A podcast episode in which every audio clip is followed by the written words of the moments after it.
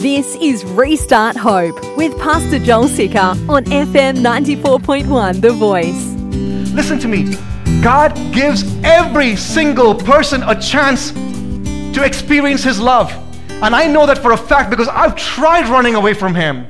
I've tried hating Him. I've tried walking away from Him. I've tried going down the path of sin. Not when I was a Christian, even when I was an un- unbeliever.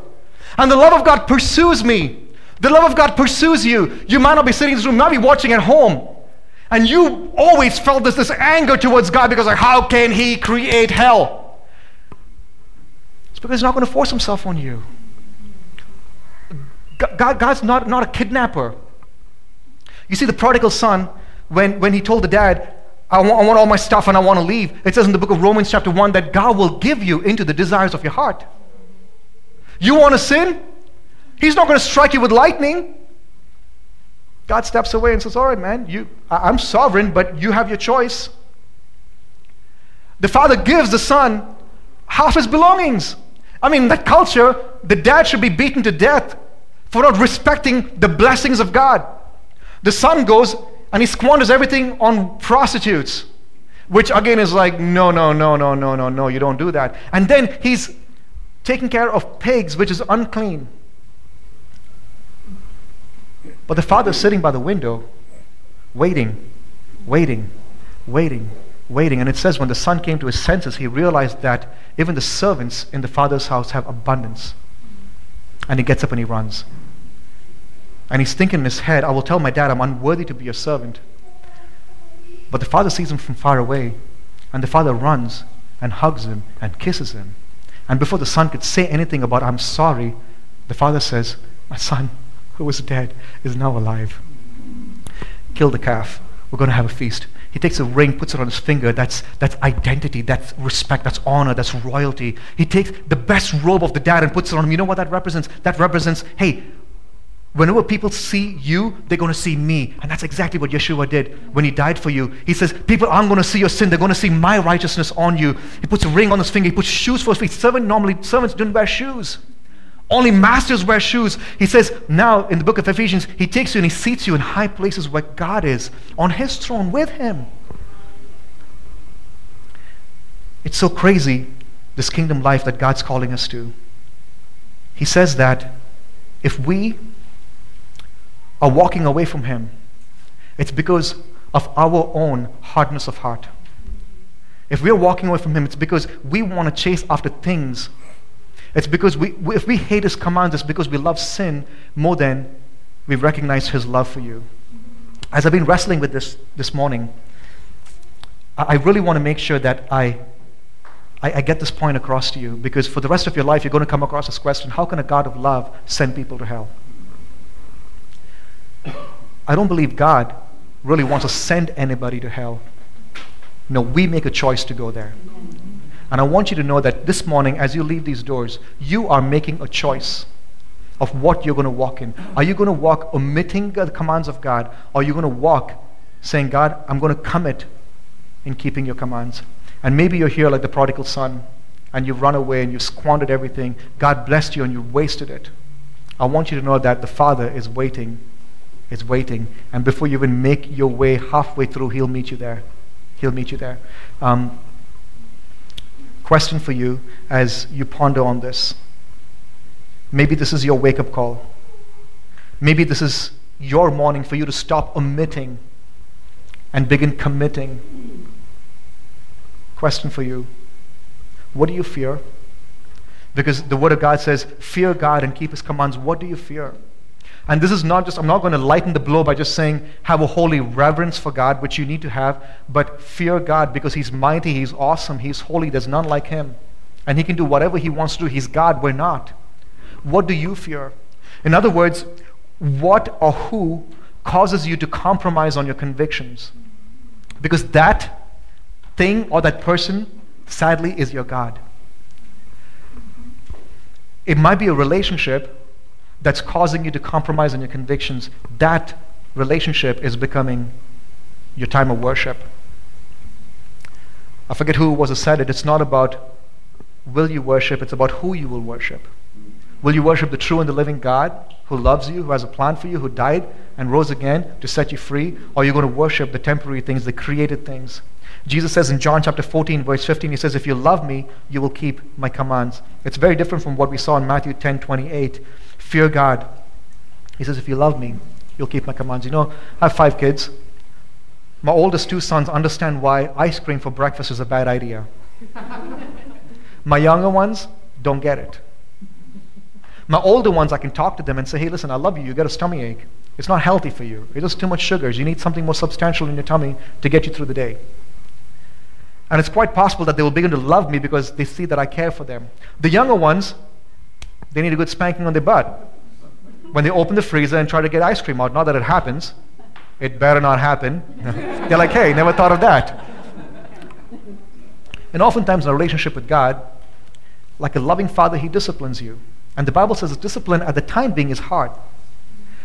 But when it has its fruit, when it has its result, it's joyful. And if you're walking through a hard time of discipleship, don't run away from God out of fear because He's this mighty smiter, but lean more into Him. Understand, God, what are you doing in this season in my life? Because He is a loving God. He's a good God. He's a faithful God. And um, And I really hope that as you write down that question of what is causing you to compromise on your convictions, God will also give you the grace to be able to repent from it. The warning of a coming judgment um, is loving because only a loving friend will warn you of your consequences, right?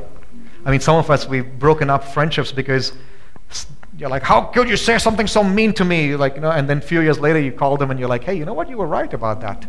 Right? Eat little humble pie, even if it's not in your diet. And, and God is being loving to you when He says there's a coming judgment. And uh, there's a third thing I want to tell you, and we'll close with this in just a few minutes. Kingdom life matters because you matter. Okay? We're talking about it's a matter of kingdom, and as we go through this life, it's not just about what happens in the world, about the things you have, about the vanities of life. We're talking about it, we got to look at it through the eyes of the kingdom of God. And we talk about the kingdom of God is not just about enlightenment, about edification. We talk about the kingdom of God is not just about omitting God's commands, but committing to God's commands. And all of this matters because you matter.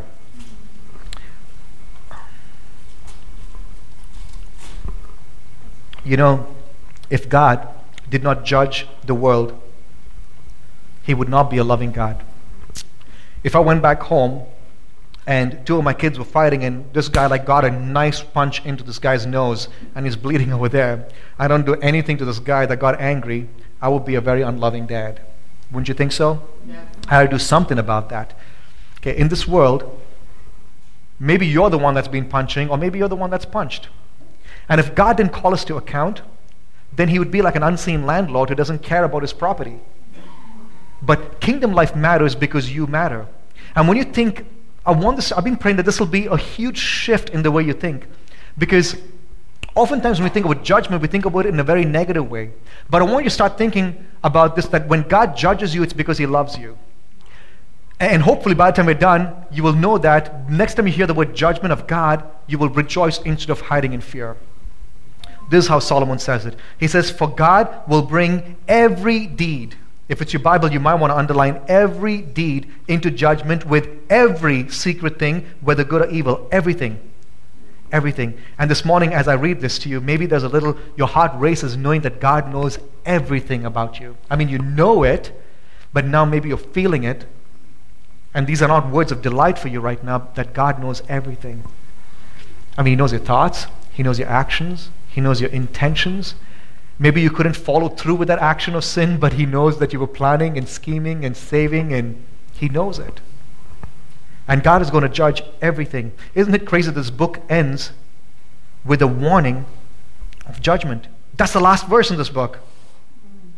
For God will bring every deed into judgment with every secret thing, whether good or evil. We're going to close in about 10 minutes, so please give me your undivided attention. The book closes with the warning of judgment. But the Bible doesn't end there.